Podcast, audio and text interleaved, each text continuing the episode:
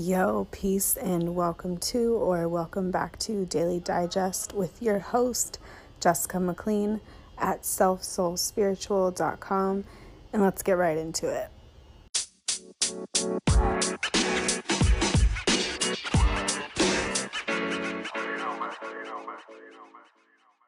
So, the other day, I listened to a podcast episode on the Mindset and Motivation podcast by Rob Dial. And he had this episode up for like a day. And the next day, while I was folding laundry, I put it on. And let me tell you, it was like everything I fucking needed to hear. And then I went to go send it to someone, and poof, it was like gone. And I'm like, oh my God, like, how the fuck, like, how the fuck did I see this the day after he posted it? And it was like so relevant. And then he takes it down. But don't worry, he put it back up there. And what he was talking about, which like hella resonated with me, and I'm going to share my own experience, maybe just to like shed some light or to motivate you. I mean, it's Friday, we're going into the weekend, and we're also in this energy of like the shift from Cancer season to Leo season, and with the Lionsgate portal being open, which, if you don't know anything about that, you should research more on it. But there's just heightened energy, and more people have their intuition trying to speak to them, maybe some dreams that are coming to them, whatever. So, this podcast episode. So, he talks about what happens inside of your body and your brain when you become addicted to something.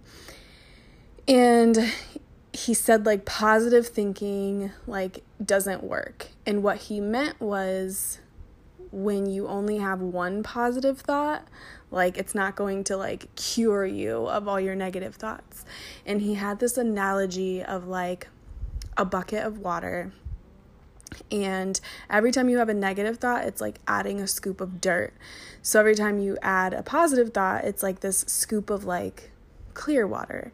And just because you added one, it's like, oh, life is great, like everything's great, but you look at the water and it's still muddy, it's still murky. So what you have to do to like override override all of the dirt that you've put in over time is like you have to like take a hose and like blast that shit and like blast all of the negativity out and it takes a while until the water becomes clear. And you have to be super fucking intentional about like being addicted to positive thinking because what happens in our brains and our bodies is we become addicted to hormone release. Like it's not like the substance, it's not whatever. We just know that we're going to get whatever feeling from the hormones that we become addicted to. So it's like, oh, I know that I feel good when this happens. So we literally become addicted to our negative thoughts and he was talking about cortisol and adrenaline and like fear or like stress. And so he said what that when he was a kid his dad was a an alcoholic. And he never knew like if he was going to be picked up on time like if they were going to get in a car accident or like once his dad died because it was inevitable obviously everyone dies but like when you're putting that much harm inside of your body it might happen quicker. So he was like living on edge, right? Like that's his mode of operation. So once he became an adult, he was addicted to the feeling of stress. That's how he got stuff done. That's how his heightened state of life was. So for me, I'm thinking like, okay, I'm good under pressure. Where did that stem from?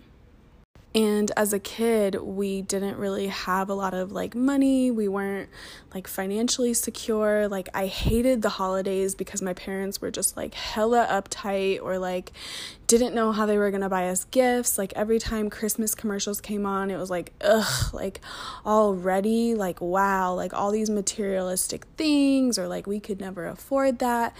And so it was just like, you know what, I could totally like do without. And the cherry on top was Christmas dinner was always at our house. And once a year, my parents would like deep, like mostly my dad, but my parents would deep clean the house. And so it was like this stressful time of like, we need to make sure the house is spotless. And like all throughout the year, like the other 364 days of the year, the house was like a complete fucking shit show, like a pit. Like, just not not being taken care of all the time. So then around the holidays or the la- the week before Christmas, it's like so much stress, so much stuff to get done and just not the best environment. So now as an adult, how those stress hormones have become an addiction in my life is like I create a stressful situation to get something done. So I chalk it up as, you know, like, oh, I'm good under pressure, or, you know, I can get stuff done last minute, or I'm, oh my gosh, I'm such a procrastinator. But like, I literally always get the thing done, but I don't do it until the last fucking minute. So, oh my gosh, so much clicked for me. It's like, I literally create stressful situations on purpose because I have to create that hormonal imbalance or like that addiction to the cortisol and the adrenaline of like stress and fear and all the things to get the stuff done.